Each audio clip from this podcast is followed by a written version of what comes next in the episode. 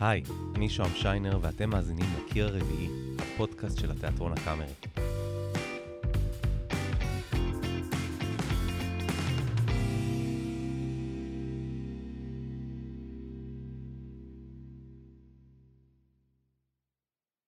המחזמר חבדניקים עלה בקיץ האחרון בקאמרי, ומאז הפך לקאלט של ממש.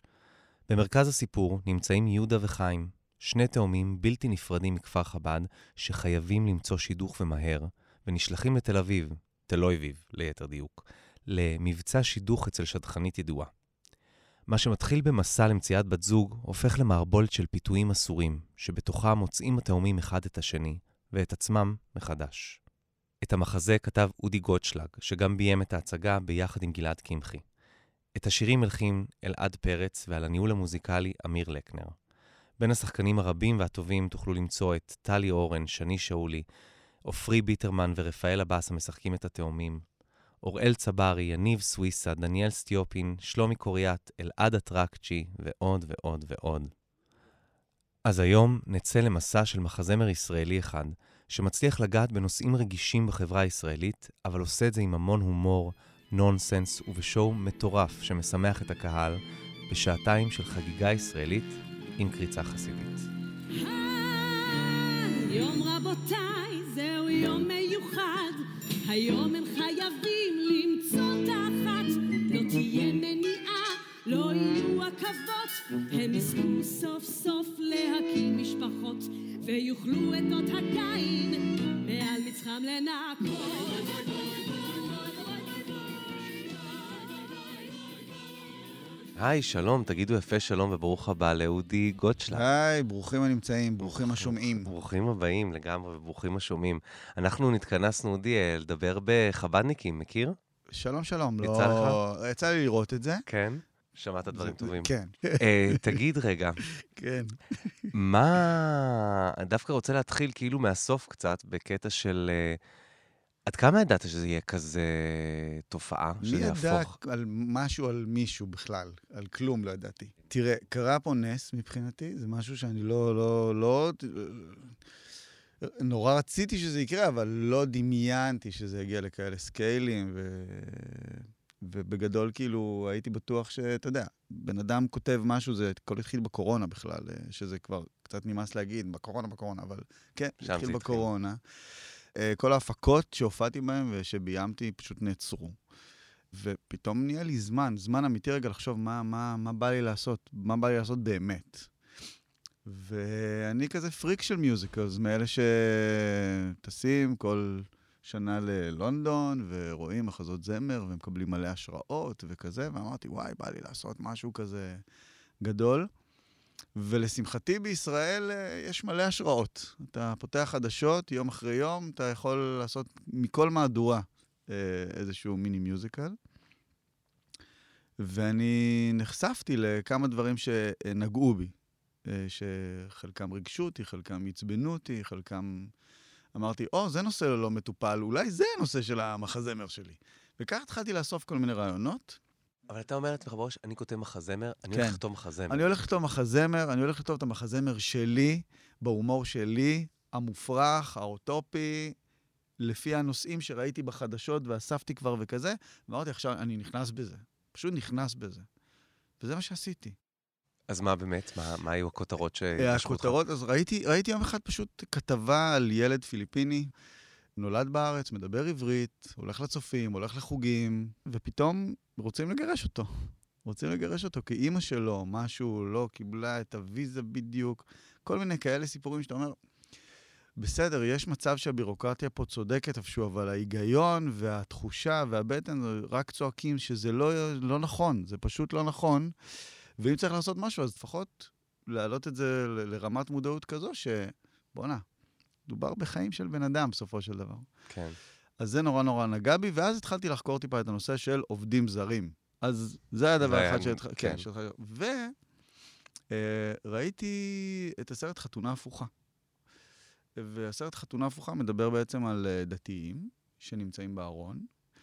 זה התחיל מטיפולי המרה שלדעתי כבר יצאו מחוץ לחוק וכאלה, ו- ו- וממשיך, אתה יודע, בלחץ חברתי, קהילתי מאוד מאוד גדול על אנשים שאומרים להם, זה יהיה בסדר, תתחתנו, אתם תראו, זה קודם כל מתחתנים, אחר כך הכל מסתדר ואין בעיה. באמת, זה סיפורים של אנשים שהתחתנו בעצת הרב, ואחרי שש שנים, שמונה שנים, המשפחות האלה פשוט התפרקו. והמשפחות התפרקו, זה אומר שהנפשות שחיו בתוך המשפחות האלה גם התפרקו. הסרט הזה באמת טלטל אותי, ואז הבנתי שכאילו זה נושא שאני חייב רגע להבין מה, מה הקטע שלו. ואז התחלתי לקרוא, ולקרוא ולקרוא, והיום... אה, ובשלב הזה, כשאתה רואה נגיד את הסרט, אתה מתחיל להריץ גם את המחזמר? זאת אומרת... לא, לא, זה כאילו, זה משהו, צריך להבין שה... ה... כל הסיפור של המחזמר והשזירה שלו, זה תהליך קשה, סיזיפי ואיטי מאוד של, של שנתיים. כל יום, ובקורונה היה לי זמן, אז כל יום ישבתי בין שבע לשמונה שעות, כאילו, בבית, על המחשב, וקופי פייסטים מכל מיני מאמרים, וקופי פייסטים מכל מיני תחקירים, ו- ורואה בווידאו, ביוטיוב, המון המון וידואים של כל מיני. ולאט לאט אתה מתחיל לדלות את המשפטים שנוגעים בך, ואתה מבין איך לפתח אותם לדיאלוגים ואיך לפתח אותם לסיפור. אה, אז היה לי מין קו כזה של עובדים זרים, והיה לי מין קו כזה של דת, שעוד לא ידעתי אפילו לאיזה זרם אני הולך, כי הרי חב"ד זה זרם ספציפי ביהדות. היה חסידות גור, היו כל מיני. אז מה חב"ד? אז מה חב"ד? אז מתי, התחבדתי לחב"ד? בדיוק. כשהבנתי שאני רוצה לחבר את עולם הדת לקהל שהוא גם חילוני. שהנרטיב של חב"ד יוכל להיות הגיוני ולאו דווקא ביקורתי, גם בעיני ציבור חילוני וגם בעיני ציבור דתי, דרך אגב. חב"ד, בקטע הזה, מאוד מאוד uh, ענו לי על הנרטיב. מה זאת אומרת? חיפשתי uh, מין קהילה דתית, שכן כל הזמן נמצאת באינטראקציה עם העולם, mm-hmm. העולם. שבחוץ, כאילו. וחב"ד הם הרי מפעל של בתי חב"ד בכל העולם, הם מתחככים בכל האוכלוסיות בעולם, הם רואים המון המון המון דברים.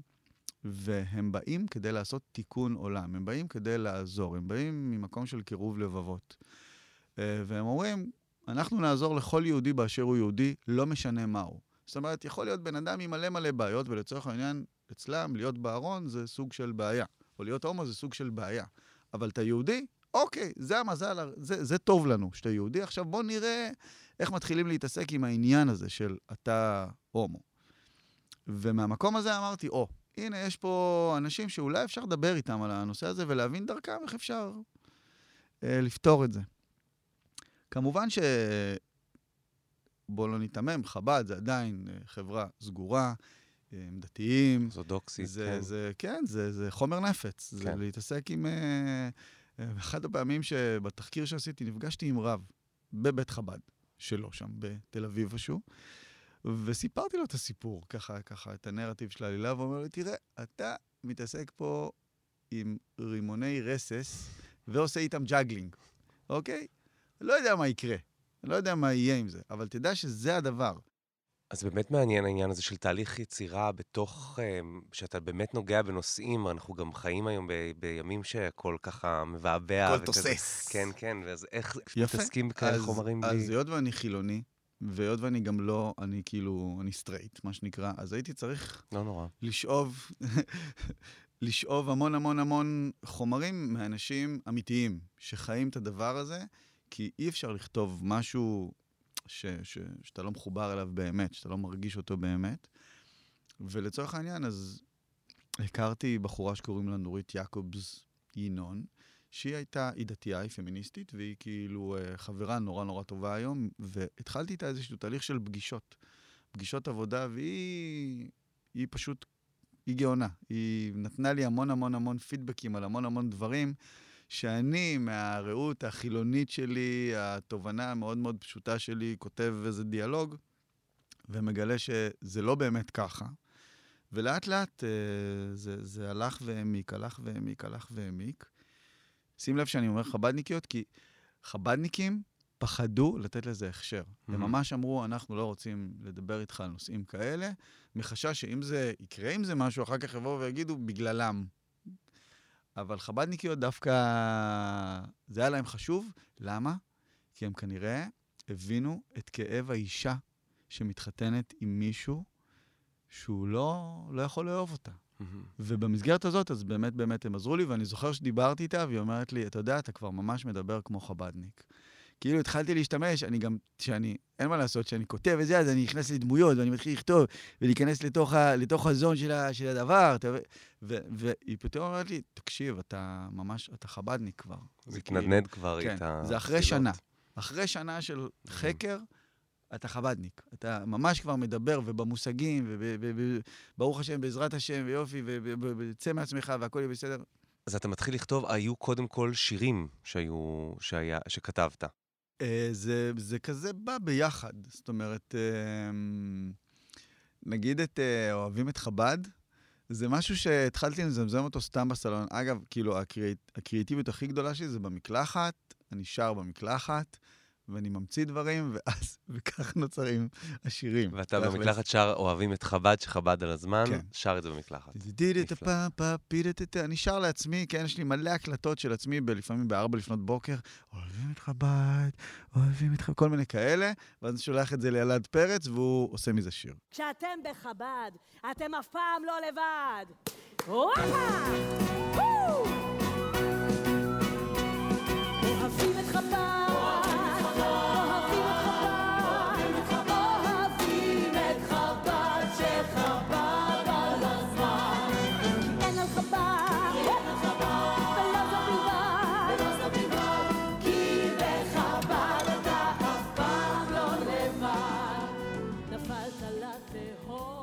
תראו, יש כל מיני שירים במחזמר הזה. תפקידם של השירים במחזמר בדרך כלל זה או לקדם את העלילה בתוך השיר, בין אם זה בברייק טקסטואלי או בין ב, ב, בתוכן של השיר עצמו, או לחזק נקודות רגשיות שבעצם השחקנים, הדמויות שלך עוברות. דילמות, קונפליקטים וכזה. אז השירים פשוט נכתבו מתוך החומרים שחקרתי. ראיתי איזו שורה מדליקה באיזה תחקיר, קראתי איזה בלוג של דתי שלא יצא מהארון, ובסוף החליט שהוא יוצא, ודליתי משם לפעמים שורות שהפכו להיות בתים שלמים. נגיד, דין רודף זה באמת מבוסס על בלוג של דתי שכאילו אה, התחבט במה לעשות עם עצמו וכתב בצורה חשופה לגמרי את כל הדבר הזה, וממש יש שם משפטים מתוך, ה, מתוך הבלוג הזה, שהם היוו את הבסיס לכתיבת השיר הזה. אלוקים, תעשה שהכל יהיה נורמלי. התנשקתי עם בחור באופן לא פורמלי. מרחף, מרחף, מרחף, מאבד אחיזה, אחיזה, תחושה תחושה מתפשטת, הרגשה חדשה. מרחף, מרחף, כמעט מתעלף. דין רודף,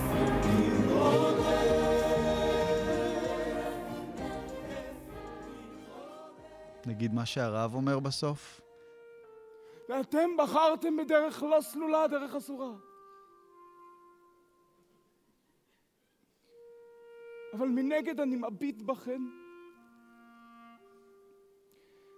ואני רואה שאתם שלמים. נסתרות הן דרכי האל, ואם הוא גרם לכם לבחור כך, אז אני מאחל לכם להקים בית חזק ויציב. מלא חיים. זה בעצם אה, אה, ברכה של אימא דתייה לבן שלה שמתחתן עם חברו, אוקיי?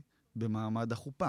וואו. מה שהרב אומר שם זה באמת מש, משפטים כאילו, אתם הולכים בדרך לא זרועה, אתם כאילו, הדבר הזה, זה, זה אמיתי. אתן לי סימן, השיר שכאילו, זה שיר תחינה כזה לאלוקים אה, של חיים. כתבתי כשאני כבר לא ידעתי באמת אה, לאן להמשיך ואיך לעשות וכזה, וביקשתי באמת סוג של סימן. תן לי סימן שאני בדרך הנכונה. תן לי סימן, אתמלא כולי אמונה. אה, אה, ומשם זה השליך באמת גם למצב של חיים. תן לי סימן, נגמר לי הביטחון. תן לי סימן לעשות את הדבר הנכון. תן סימן קטן, תן לי אות, תעשה איזה נס. שיראה לי מה אני צריך לחפש. אז זה בגדול כאילו על כתיבת השירים. אה, זה דבר שהוא זורם ממני בצורה חצי אסוציאטיבית. אני נגיד לא מתעכב על חרוזים, אני לא מתעכב על... על, על... מבנה כזה לא, קלאסי, ממש נכון? לא, ממש לא. אני כאילו כותב, זה יוצא ממני, יוצא ממני, יוצא. ממני, ואז אחר כך הבירוקרטיה מגיעה. איזה חרוז יותר מתאים, המבנה, אולי נשנה את זה ככה, אולי נשנה את זה ככה. אני גם בדרך כלל כותב, וכבר יש לי איזשהו סוג של vibe בראש, כאילו, אה, כזה. אני זוכר שהופתעתי נורא מסבידור, אוקיי? סבידור נורא נורא קלח ממני, אבל לא היה לי מושג איך זה יישמע באמת, וסבידור זה אחד השירים הראשונים שאלעד הלחין, והוא לקח את זה למשהו שהוא נורא נורא הפי וכיפי, למרות שהשיר הוא נורא נורא דארק ומדבר על, על החיים הכי קשים של, של העובדים הזרים פה, ושאנשים כאילו מסוממים ומתים כל יום ברחובות, וכאילו שאף אחד לא רואה אותם. אבל ברגע שהוא עשה מזה חגיגה, זה נהיה פתאום הדבר.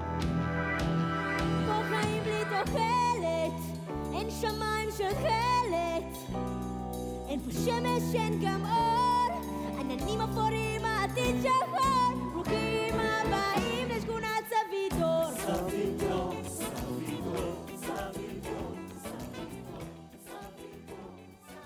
וגם דקה וארבעים שניות, שזה דרך אגב, נגיד, זה, זה שיר שנכתב ממש כאילו בשלב האחרון של המחזמר, שזה פתאום נתון שאמר, וואלה, אנחנו נהפוך אותם לאחים, אה, ואז הבנתי כמה זה חשוב קצת להבדיל ביניהם וליצור ביניהם גם את החיבור הרגשי שהקהל מיד יאהב אותם, מיד יתחבר אליהם, מיד יבין את הקונטקסט. וככה נולד השיר דקה וארבעים שניות. אני יצאתי, ואז אתה באת, דקה וארבעים שניות.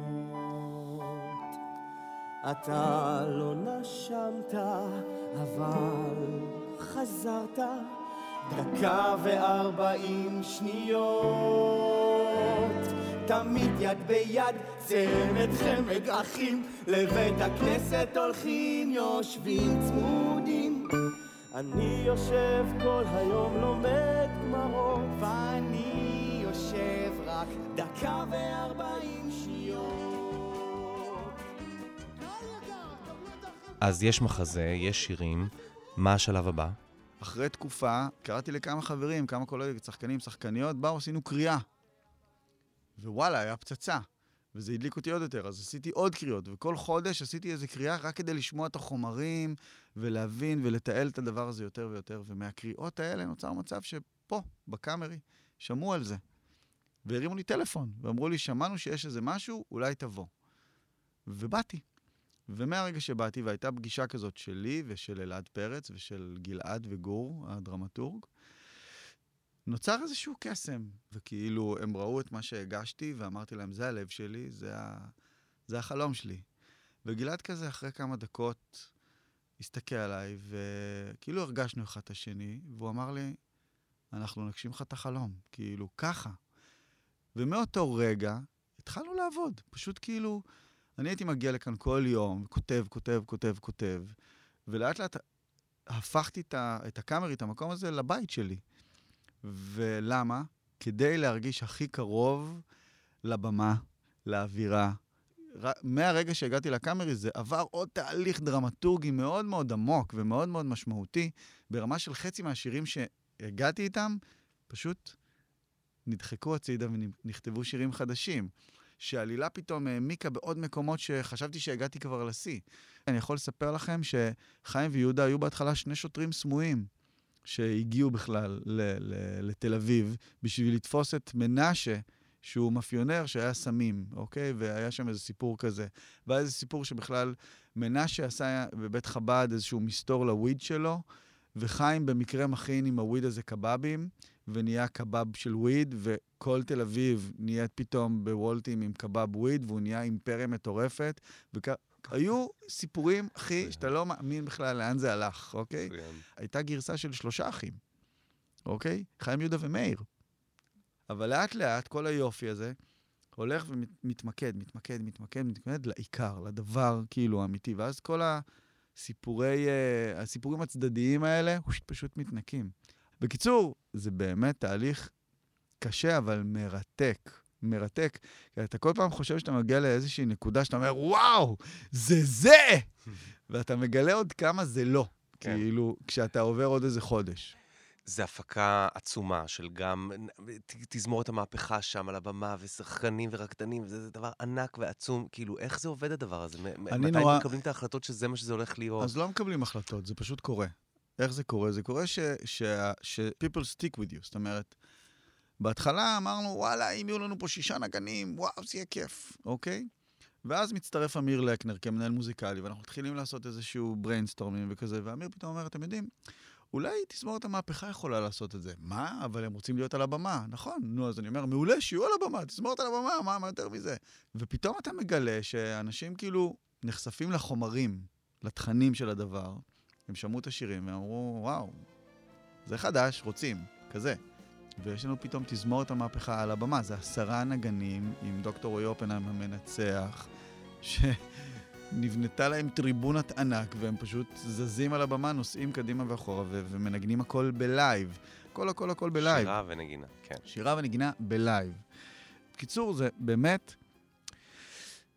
זכינו גם ב cast מטורף של 30 איש על הבמה, כן. עוד 20 איש מאחורי הקלעים. צריך להבין שההצגה האמיתית קורית מאחורי הקלעים. כשיש תמונה של שני אנשים על הבמה מדברים, בינתיים מאחורה יש כאילו טירוף. כן, יש טירוף, אוקיי? יש כאילו... חילופי הלבשות ופאות 40 איש ש-. שמחליפים בגדים ופעניות ו- ותלבושות ואביזרנים וכאילו... מלחמה. יש מאחורה כן, עניין. כן. יש, יש, כן. יש ממש, כי זה באמת גדול, זה, זה באמת מושקע. כן. ואני באמת רוצה, זאת הזדמנות, זאת הזדמנות להגיד תודה אה, באמת תודה. לכולם, לכל צוות היוצרים הענק. והקאסט פה הוא קאסט שהוא, הם, הם כל כך התגבשו והם כל כך שומרים על ההצגה.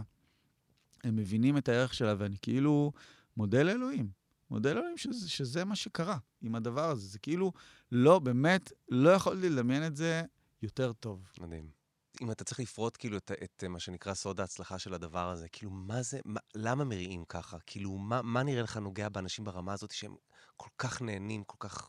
ההפקה המטורפת, באמת, אני, אני כאילו חושב מטורפת. שזה המחזמר אחד הכי מושקעים שנעשו פה אי פעם, וזה לא על משהו שהוא בטוח. זה לא הפקה בטוחה, זה חומר מקורי, זה חומר ישראלי עכשווי מודרני, עם ההומור שלי, אוקיי? שהוא לא הומור, הומור ברור מאליו ובטוח. זה נונסנס, זה דברים שהם מופרכים, זה שטויות, זה אוקיי? נפלא. שטויות. וגלעד אמר, אה, אני אוהב שאנחנו משקיעים כל כך הרבה בשטויות.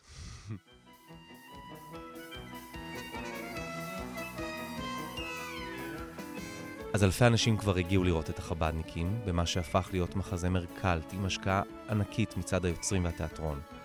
אבל שני שאולי, שמשחקת במחזות זמר מגיל 14, ובחבדניקים משחקת את התפקיד של השטחנית חיה חנה ביחד עם טלי אורן, זוכרת תקופה אחרת לגמרי של מחזות זמר בארץ. נכון. אני, רק מהניסיון שלי כמובן, אמ, אני מרגישה שפשוט הז'אנר הזה, הוא היה ז'אנר שנועד להצגות חנוכה, הפקות חנוכה גדולות. בעצם, לעשות מחזמר זה משהו שהוא מאוד מאוד יקר. זה בדרך כלל אה, הצגות מאוד גדולות, מרובות משתתפים, יש נגנים, אה, לא, סליחה, לא תמיד היו נגנים, יש רקדנים, התכוונתי להגיד. אה, זאת אומרת, מה שנקרא chorus, שחקנים שצריכים להיות גם תלבושות. זה חייב להיות ססגוני, צבעוני, עומד בתחרות אה, של השוק מול הפסטיגל, שהוא היה כמעט יחיד באותה תקופה. ובאמת המחזות שנבחרו לעשות אותם, הם היו כאלה שקשורים קצת לדיסני, משהו שמתחבר לכל המשפחה. רוב הזמן שרו בפלייבק מלא. הלהקה, התזמורת הייתה מוקלטת. הקול של השחקנים, של הזמרים, היו מוקלטים. והייתה תחושה של אה, חוסר ריאליזם, חוסר אמינות. כלומר, השחקן אה, אה, מגיע לאיזושהי סיטואציה, ואז מה שמקדם את הסצנה זה לא אה, דיאלוג או מונולוג שלו, אלא פתאום שיר. שיר שיכול להיות שקט, שיכול להיות קצבי, מלא רקדנים שפתאום נכנסים ומשתתפים בכל החגיגה, וזה כאילו אה, לא היה... קצת ריאל- ניתק, ניתק בדיוק. את הקהל ברגעים האלה. אז הצגות עם שירים זה הצגות לילדים. זאתי הייתה התפיסה. לאט לאט עם השנים, אנשים יותר נפתחו לדבר הזה, וטסו לניו יורק, וטסו לברודוויי. אז uh, התחילו לקבל את הז'אנר הזה. Uh, אני חושבת שזה קרה בארץ ב-15 שנה, uh, 15 שנים האחרונות, וזה נהיה ז'אנר מושקע למבוגרים, וזה פתאום הפך להיות ז'אנר מאוד מאוד מוערך. יותר ויותר היה חשוב לבימאים ולמפיקים ללהק את, ה, את האנשים הנכונים לדבר. צריך לדעת להחזיק את זה. אז עכשיו חבדניקים, מה נגיד את יכולה להגיד שהוא שונה בהפקה הזאת מכל הפקה אחרת שעשית, כאילו? מה מיוחד בה? קודם כל, היא מקורית. היא מקורית והיא עלינו, על ישראל. אתה לא צריך להרחיק ולשחק פורטוריקנית בסיפור הפרברים, אתה לא צריך להיות uh, בתיאטרון של זיגפלד במצחיקונת, בשנות ואתה... ה-20 של כן. המאה מזה? כן. אתה משחק פה, תל אביב, ישראל, השנה שאנחנו חיים בה, אה, וזאת יצירה מקורית.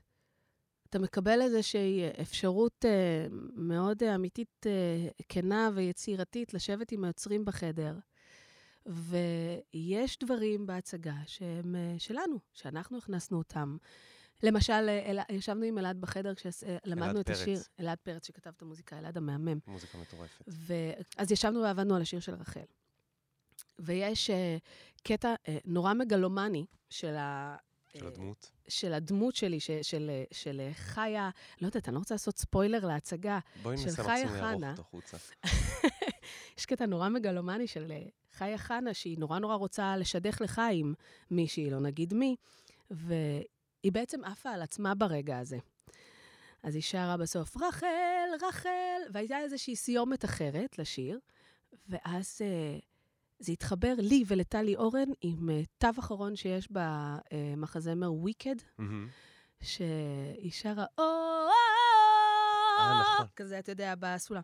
ואז אמרנו לו, בוא נעשה וויקד. עכשיו, אני לא יודעת, אתה לא יודע, אף, באף מחזמר שהייתי בו, לא אמרנו כאילו לבן אדם שכותב את המוזיקה, אתה יודע, לא פגשתי את uh, סטיבן זונדהיים ואמרתי לו, בוא נעשה פה, אין, לא, אין את האפשרות הזו, זה לא, זה לא קורה.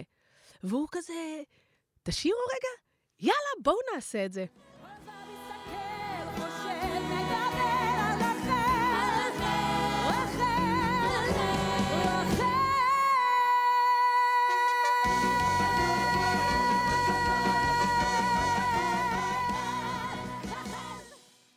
וזה רגע ממש זכיר מההפקה. גם יש, מה שמייחד את חבדניקים אה, בנוסף, אה, הוא העובדה שתזמורת המהפכה שם, עם רועי אופנהיים שמנצח עליה. נכון. מה, מה, זה- מה זה, זה שונה, זה אחר, זה מיוחד. מה זה זה? מאוד שונה, מאוד אחר ומאוד מיוחד. זה שלושתם שוהם, ואני אגיד לך גם למה. נו, בבקשה. ה- בדרך כלל, כשיש אה, תזמורת בתיאטרון, הם יושבים בחדר הזה שאני ואתה נמצאים בו עכשיו. שהוא מתחת לבמה, נכון, אנחנו רואים אותם בטלוויזיה, הם לא על הבמה. נכון. אנחנו לא אה, מרגישים אותם אה, אה, פיזית איתנו. הפעם יש מנצח. אני חייבת להגיד ש, שעם רועי אופנהיים זה כמו... אני מרגישה שזה אני והוא ביחד בשיר. כן. אם אני לוקחת נשימה, הוא לוקח את הנשימה ביחד איתי, הוא נותן את הקצב לתזמורת, וזה ממש קורה בדרך כלל לפי הנשימות uh, שלי.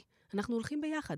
סתם לדוגמה, יש רגעים שלפני השיר רחל, אני אומרת, uh, חיים, חיים, חיים. ואז אני לוקחת נשימה. אפשר להתבלבל, אפשר להתפלפל.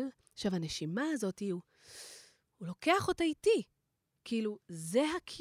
הנה, האיש סאונד. שלנו עושה, כן, כן, כן, כן, עם הראש, הוא יודע על מה מדובר. זה משהו שאי אפשר לעשות אותו עם הקלטה. זה משהו שהוא חי ונושם לגמרי. יש פה משהו קצת יותר אה, פרוע וחופשי, כאילו בחבדניקים אולי. ואיזה כיף שהם יכלו לעשות דבר כזה.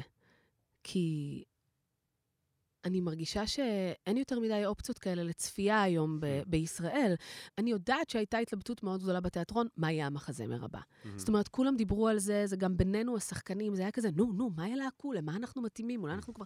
וכל הזמן היה כזה, אתה יודע, כמו כזה פול גז בניוטרל, אני אציע את עצמי לדבר הזה, הופ, נפל הרעיון על הרצפה. וכאילו, הכל כזה בגדר שמועות ומטורף. ואז אמרו החבדניקים, ואמרנו, what the fuck זה חבדניקים, איך זה יהיה? זה יהיה כמו Book of Mormon, זה יהיה משהו קלאסי, זה יהיה כמו כנר, זה לא כמו כנר, זה לא כמו Book of Mormon, זה לא דומה לכזה, זה לא דומה לשום דבר שהיה פה, וזאת זכות ענקית. אני זוכרת שאחרי ההצגה ה... השלישית שלי, כשראיתי את הקהל עומד על הרגליים, אמרתי לאודי ולגלעד, אנחנו, מה זה זכינו?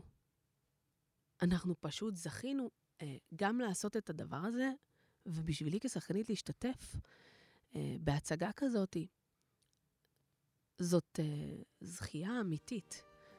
זכייה מטורפת. תודה רבה רבה לשני שאולי. יודע, היה ממש כיף שם.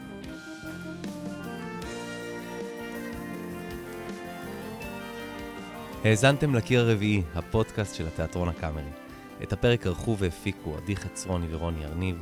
תודה גם לאסף בר, נאור איז'ק ומחלקת הסאונד של התיאטרון. אני הייתי שוהם שיינר, ניפגש שוב בפרקים הבאים.